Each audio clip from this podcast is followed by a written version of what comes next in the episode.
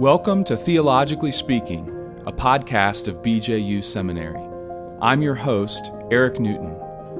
How do we think about the ideas arising within us and swirling around us? And how do we minister in a world like ours? If the chief end of man is to glorify God and to enjoy Him forever, we have to know God and think His thoughts after Him. Therefore, the mission of Theologically Speaking is to have conversations that help listeners cultivate theological habits of mind and heart and ministry.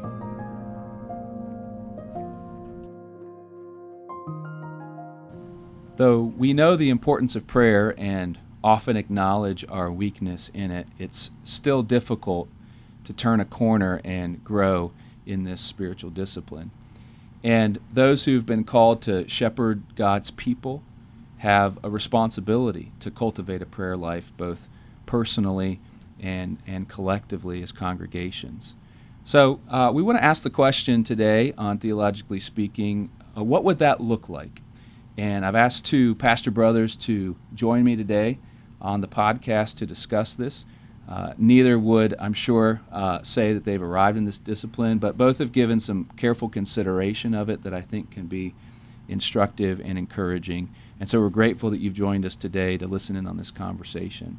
So uh, let me start by introducing uh, my guest today. Uh, first, uh, Dr. Joel Huffstetler is pastor of Fallsbury and Bible Church in Cuyahoga Falls, Ohio. Did, did I get that Cuyahoga? Is that you got it right? Okay. Uh, he and his wife Abby have uh, three daughters and have served the Lord and this congregation near Akron uh, since 2013. Uh, Joel, thank you so much for joining me today.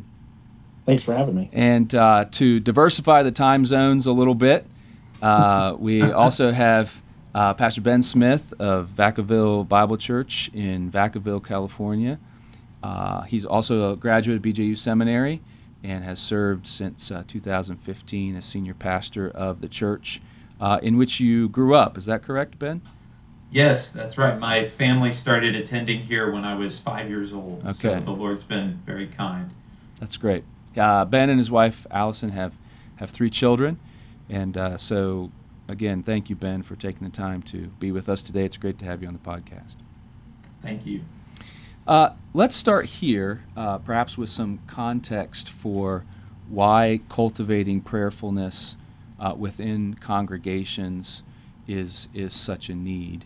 Uh, so I'll start with this question, uh, a general question: uh, What, in relation to prayer, do Christians like ourselves and Bible-believing churches struggle with? Maybe it's an aspect of prayer that we struggle to understand or even believe. certainly, we feel the struggle in in practice. I think this is something that we, you know, we talk about a decent bit, but I think it's a good starting point for our conversation. Uh, why, why the struggle in the first place?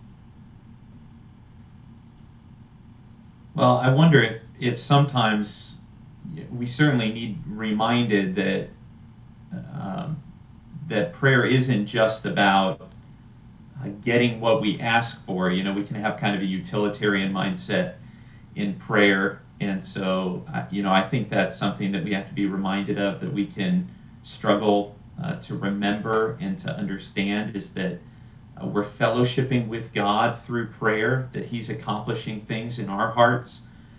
I wonder if sometimes we think that we're bending God's will to our will in prayer rather than understanding that, that oftentimes God is bending our will uh, to His will.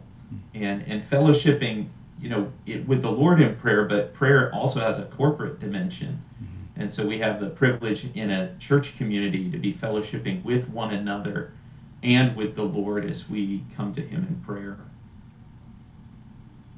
Yeah, I would say that that idea of fellowship is a key word because when we spend time in God's presence personally, it's fellowship with the Lord, but we do fellowship. We actually partner together with one another.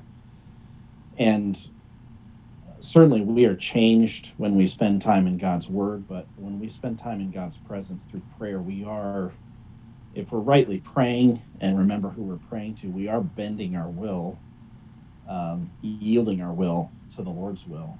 And, uh, you know, prayer is a great, it's such a great privilege. Mm-hmm. and I think sometimes we forget that this is it's not just something we do, but it's something we get to do. Mm-hmm. And uh, when we know that we can enter into the presence of a holy God and call him our Father, you know, as we pray together, uh, it's a precious thing to be together as his um, children together before his throne, making our petitions known. And, and we also forget how sinful and dependent we are mm. yeah. on the Lord. And, uh, you know, we, as we go to prayer, we, if we're conscious of that, we just realize yeah, how much we need him, how much we need his help personally, but also as a church corporately. Yeah. Yeah. For Bible believing churches, um, any pastor is going to say that prayer is an important part of what they do. Maybe they have a prayer meeting. Um, there are going to be messages, I'm sure, on prayer. I mean, if, if you have an expositional philosophy of ministry and preaching, you're obviously going to run into uh, quite a few places in Scripture that uh, point us in that direction. But uh, the, the reason I was uh, interested in, in having this conversation is uh, becoming aware that uh, there were uh, certain things that had prompted you to give closer attention to the prayer life of your particular congregations. So we can think of prayer theologically at a, a, very high level. We certainly should think of it in terms of, of personally, and, and, and maybe we'll be able to talk about that a little bit in terms of even the pastor's personal prayer life. But what prompted you in particular to give closer attention to the prayer life of your congregations? You've both mentioned this, this corporate aspect um, of, of prayer. Um, any, any thoughts about how that kind of began? Yeah, I, I was, from my standpoint, had an opportunity to spend several months with a missionary uh, and he was a pastor of a, a, smaller congregation in Australia. And I just, um, in observation both of his own life uh, as well as participating in uh, church life during those months, I my mindset was just shaped. I think it was a formative time for me. But I also um, just thought what he was doing was good and right and a healthy thing.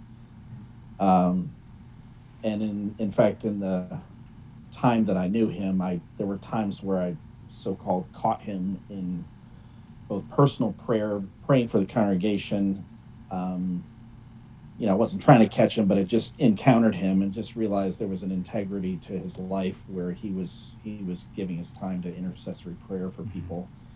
And uh, at the end of my time there, uh, he gave me a book by D. Edmond Hiebert, uh, Working with God Through Intercessory Prayer, and he just said briefly in the front of it, he just said, you know, treasure this book and may its riches be found in your life. And it was it was just a very helpful book and a very pointed, you know, discipleship kind of moment for me where that just meant a lot. Mm-hmm. And uh, it just kind of carried with me that whole experience kind of carried uh, from that point forward um, and so, whatever church I've been a part of, I've you know I want to I want to be a part of the prayer life of the church, whether it's prayer meeting or um, even just praying with a fellow believer. Mm-hmm. But I would say that that was it was important for me, and I know it's important for God's people. And so, um, you know that that kind of was was what as I think back on how the Lord discipled me with regard to prayer, those are some some moments that the Lord really worked in my heart and kind of moving forward, just kept a focus um, on prayer uh, in the life of whatever church. When I became a pastor, then some of the resources that I was given, whether in seminary or sometimes books I came across, just you know, deepened your understanding and renewed your your sense of this uh, this needs to be the you know integral part of, of ministry yeah. and life. Yeah. How about you ben? I, I think for me i mean foundationally trying to encourage our folks in their prayer life was probably most influenced by my own sense of deficiency in prayer mm and I mean not just not just as a historical fact, but ongoing. My my sense of ongoing deficiency and weakness in prayer. So you just realize, hey, I need this in my own life. I'm, I'm certain that the rest of our assembly has a need for that. But specifically, as far as corporate prayer, uh, Acts 2:42 has just been kind of a foundational mm. ministry text for me. Um, you know, there are lots of things we can do as church, uh, but the list of things we must do is is somewhat short, and and many of those activities are encapsulated in Acts 2:42. You know, you have the church in Jerusalem being founded after Peter's preaching at Pentecost and the work of the Spirit there, and they continued steadfastly in the apostles' doctrine, in breaking of bread and fellowship together, and in prayer. And just that concept that they continued steadfastly in prayer, and the inference in that passage is that they did that together. And then you just go from there and you read through Acts, right? I mean, Peter's imprisoned and he miraculously escapes and he comes and he finds the church gathered in a home and what are they doing? They're praying. And, and if you start thinking with a corporate mindset of prayer in the New Testament and just start kind of looking for it, you find it all over the place. Even passages that before we might have just read and assumed were encouragements to individual private prayer, you recognize this corporate fellowshipping aspect. And then just one last thing, I, I think most recently was preaching through the Gospel of Mark hmm. and seeing this example in the life of the Lord, mm-hmm. that he's uh, withdrawing from the crowds. Many times we're told in the Gospel specifically for the purpose of prayer. Mm-hmm. He's instructing his disciples in prayer. He's in Gethsemane uh, encouraging them and calling on them to uh, to fellowship with him in prayer. And so I think those things came together uh, powerfully for me. Yeah. yeah. That's good. Yeah, the, the fact that Jesus is praying, of course, we have uh, John 17, and then we have a lot of references in the Gospels to Jesus praying. We know that he's uh, interceding for us. In fact, we have confidence that we'll be saved to the uttermost because he ever lives to make intercession for us. Hebrews 7 25 says. Uh, but that, that really does um, it really does underscore the need of this, doesn't it? Uh, when we're drawn to actually the prayer life of the Lord Himself.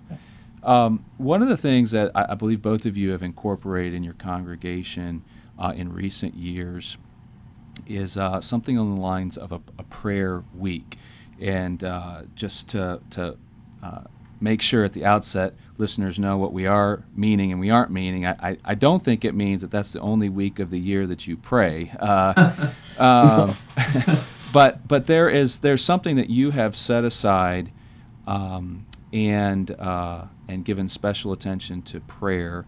And Joel, uh, I was able to, to be a part of that um, a couple of years ago, and uh, was really um, uh, was really instructed about how you have been leading your congregation in, in that way. So uh, maybe each of you could uh, could talk about this, uh, some of the things that uh, kind of go into your prayer week and what it's all about and uh, how it has played out in the life of your church.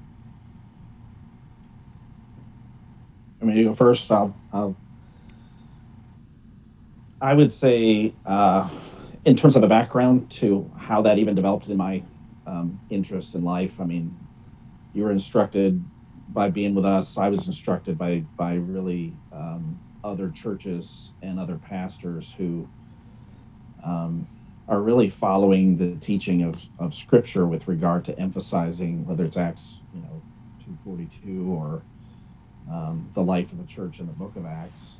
Um, I saw a church that hosted a prayer week for not just their own church, but for other pastors of other churches in their denomination. And when I heard about that, I just thought they, they did it at the beginning of the year.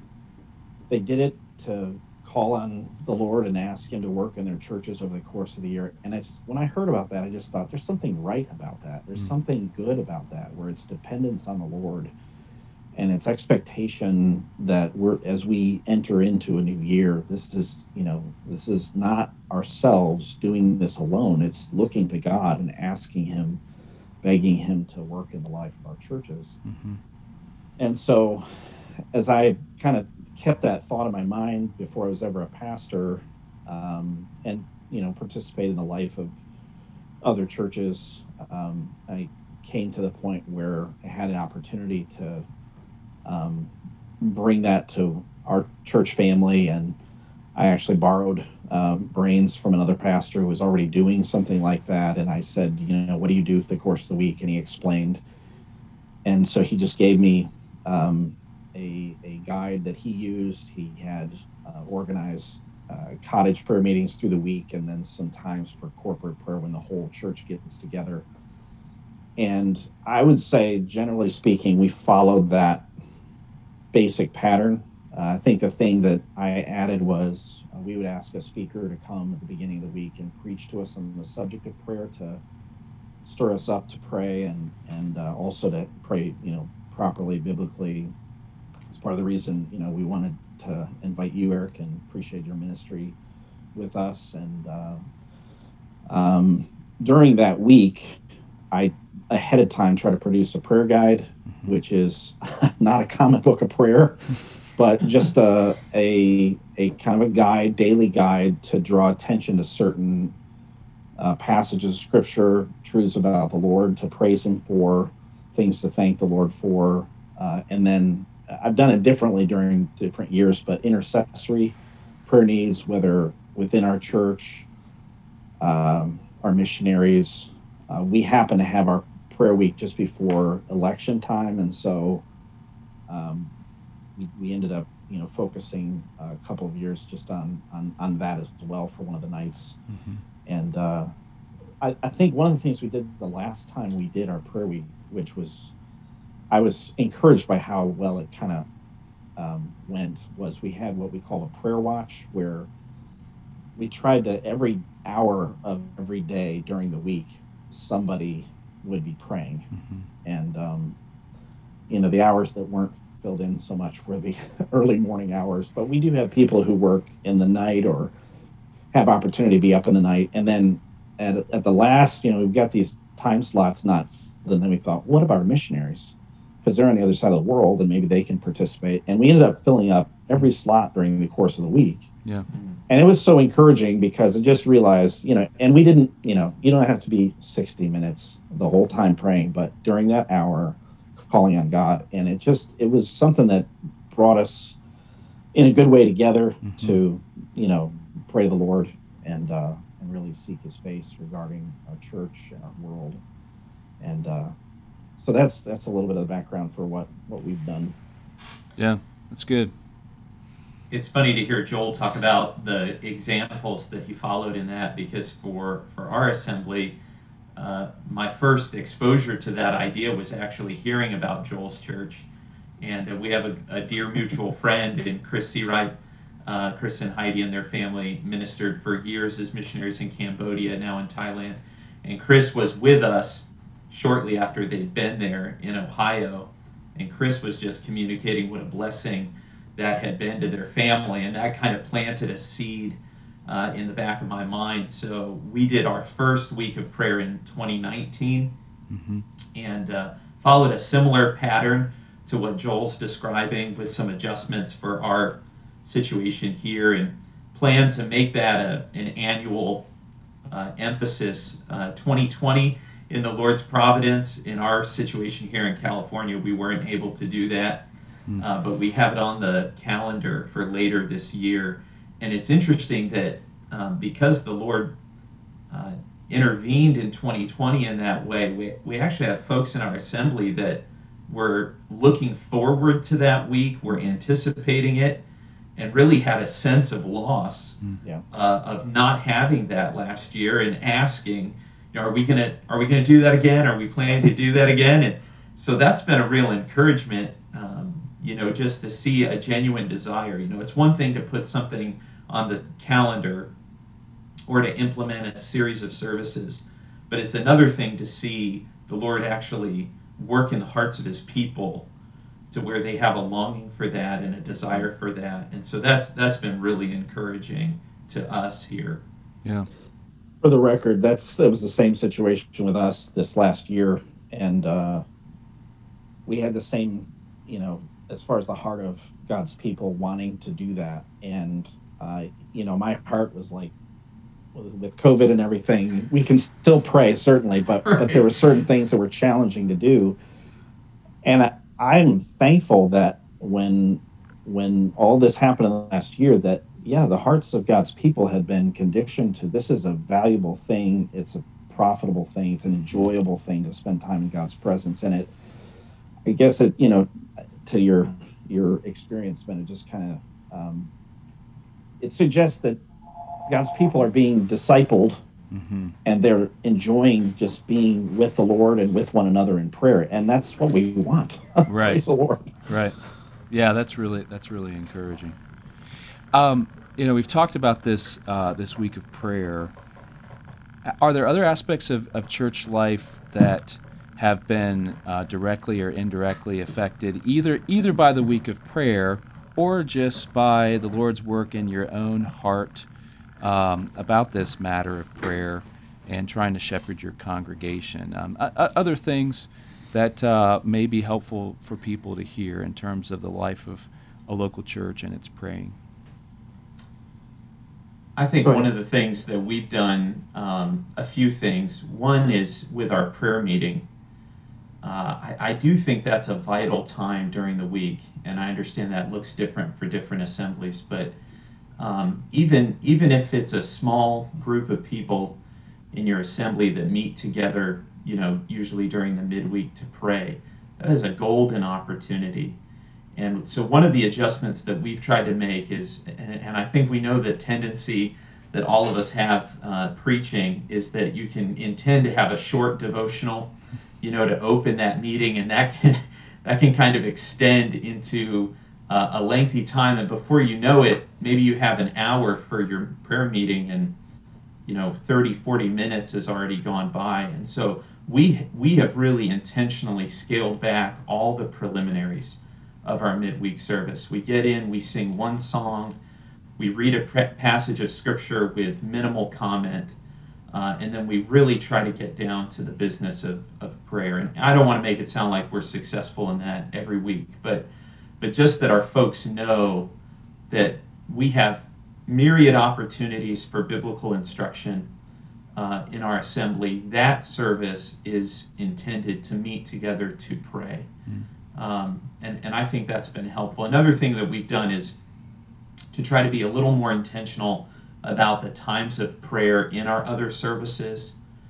Uh, so even in our Sunday morning service, thinking through the different prayers and and the appropriateness of different kinds, biblical types of prayer in different places. So, you know, prayers of intercession, prayers of confession, maybe connected with a communion service, prayers of thanksgiving connected to receiving our offerings and thanking the Lord for his blessings, and um, prayers of dedication or prayers asking for illumination from the Spirit, you know, just trying to to sharpen our focus a little bit in our services about what we're doing when we're you know leading in prayer i think has been helpful. I would i i really appreciate what you just said because i do think uh, it does have that effect um, of just sharpening focus. I know as we've started the prayer week um, I can't really remember because I'd have to look back at maybe the dates on my computer files as to which came first. The prayer guide for our we have we have a bi-monthly prayer guide that we give to our congregation, mm-hmm. and then we have a prayer guide specifically for prayer week. Um, there has been more of a focus on that prayer guide that we give out bi-monthly, and there have been aspects of that that have developed over time because we have the prayer week. So I just it it I think having the prayer week kind of keeps you at least in once a year in a big way. It reminds you of one of these uh, pillars that's critical to the life of the church. And uh, some of those times, you know, that we um, pray during prayer week for a specific thing, we, we then have opportunity through the months of the year to again focus on those things, and it's it does sharpen it to me. It does sharpen the focus. Um, I think one of the things that has it has affected in our congregation as well, at least from my standpoint as pastor, is because we're soliciting prayer requests. We're asking people, you know, what do you what do you want us to pray for? Yeah. You really get a sense of um, what people value and what they want to see God do. Mm-hmm. And sometimes when, and I'm including myself in this, sometimes when our prayer requests are mostly focused on things of this world, we can see something about ourselves that if we compare our, our prayer requests to the prayer requests in the Bible, prayer requests in the Bible tend to be much more focused in on spiritual change and spiritual things and the advancement of the gospel. And it really does give an opportunity to at least see, get some insight into how do we need to grow in our thinking about God and prayer and even our mission as a church. Mm-hmm. Uh, if if I'm praying for people's salvation, and that's what I'm asking other people to pray for, that's wonderful. And as you do that, and then God answers that prayer. Sometimes uh, we've seen God answer prayer. We're praying for somebody's salvation, and we hear how the Lord brought someone, not the person who asked for the you know the person to be saved, but someone else into their life to be a witness to them. And we just think, you know, God is answering prayers here. We got to acknowledge that. But it's it's it's definitely lends towards discipleship and helps us to keep our our eyes on I would say biblical priorities. Yeah. See, and I and I wonder, Joel, if if I wonder about this connection with expanding our vision of prayer and prayer requests, how it's connected to our tendency toward prayerlessness mm. and the sense of dependence that you mentioned back at the beginning. Because if I think that prayer is primarily, you know, a physical, you know, my physical needs or my medical needs, then I don't really need prayer until those situations arise. Right. Hmm. Right. But but when I recognize that actually my entire life is in dependency on God. Yeah. And if I have priorities that are kingdom type priorities, then then I recognize the power of prayer yeah. and my need of prayer, and then I always have something to pray for. And one of the things that was helpful to our assembly that year in 2019, we took our summer Sunday school quarter and all of the adults went through D.A. Carson's book. Uh, used to be called A Call to Spiritual Reformation. It's now called Praying with Paul. Mm-hmm. I love and yeah, uh, that's a good book.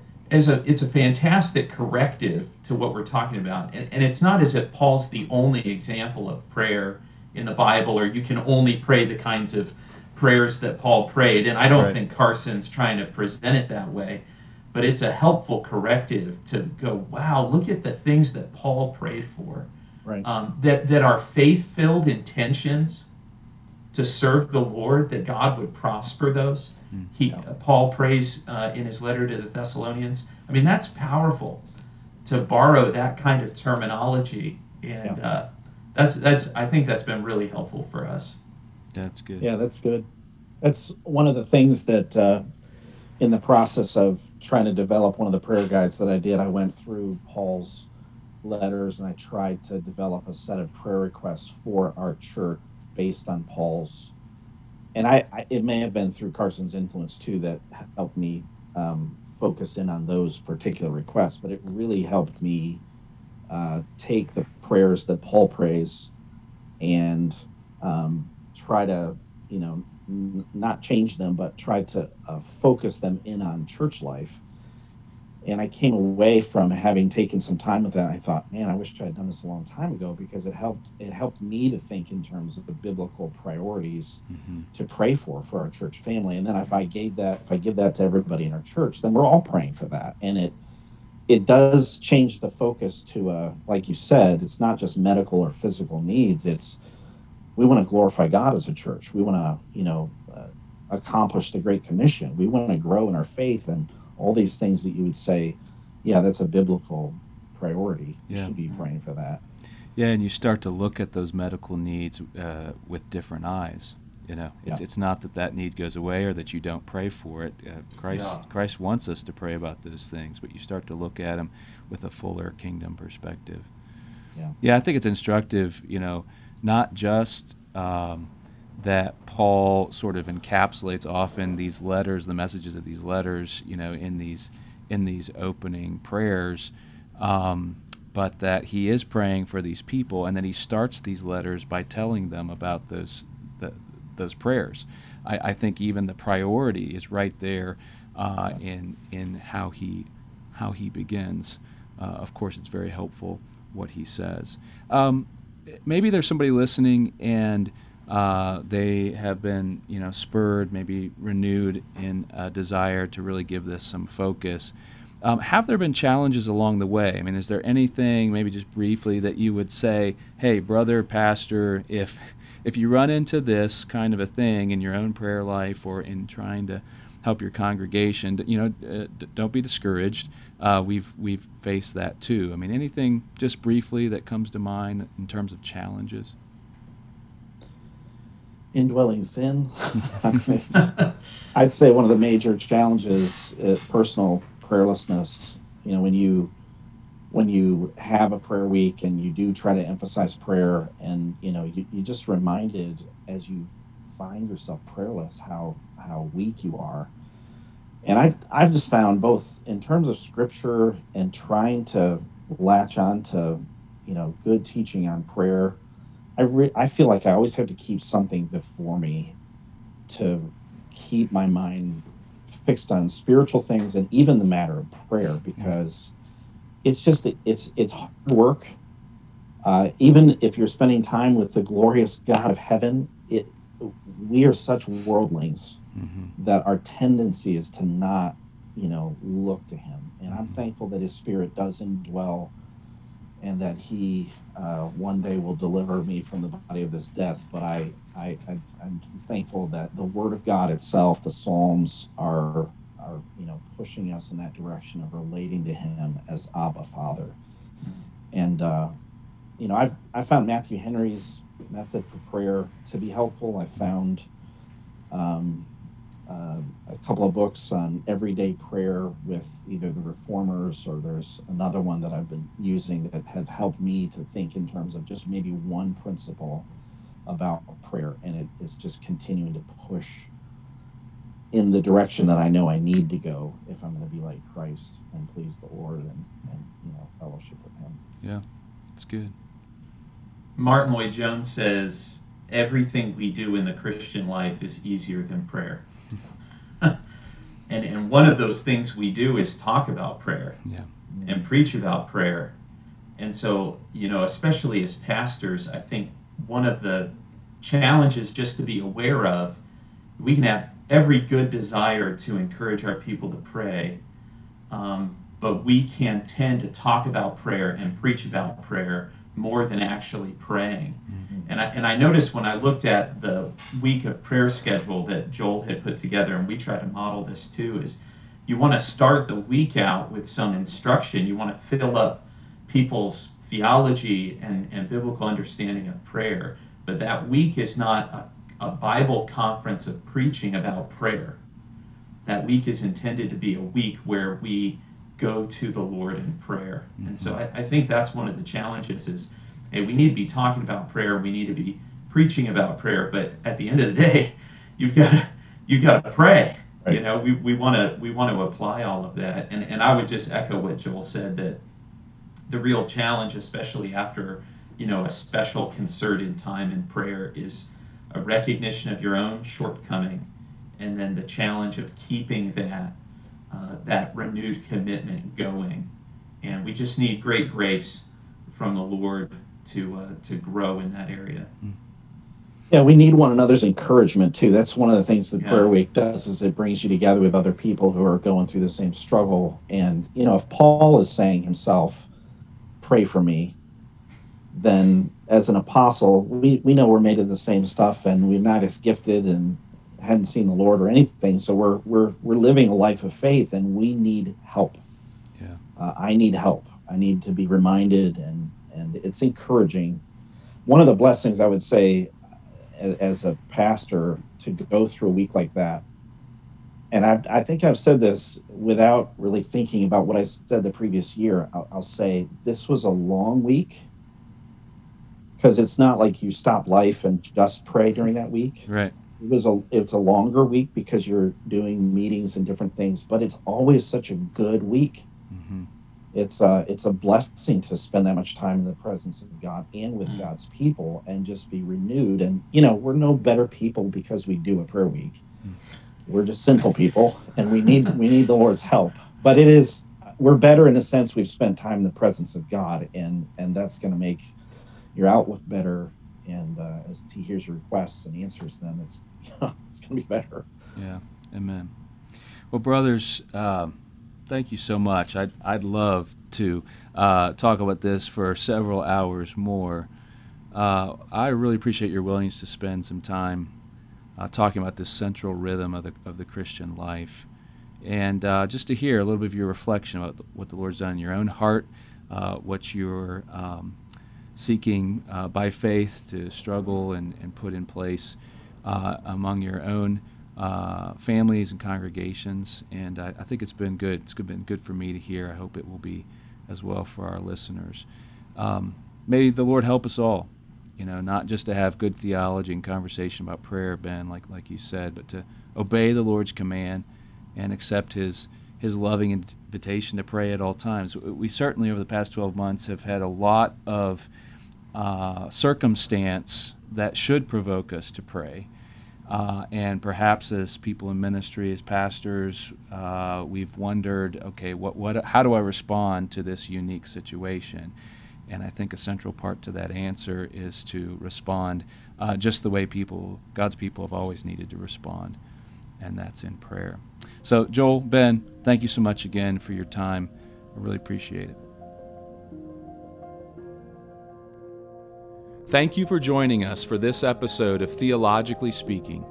We trust that in the coming days, God will count you worthy of your calling and fulfill every desire for goodness and the work of faith with power, so that the name of our Lord Jesus will be glorified in you and you in him, according to the grace of our God and the Lord Jesus Christ.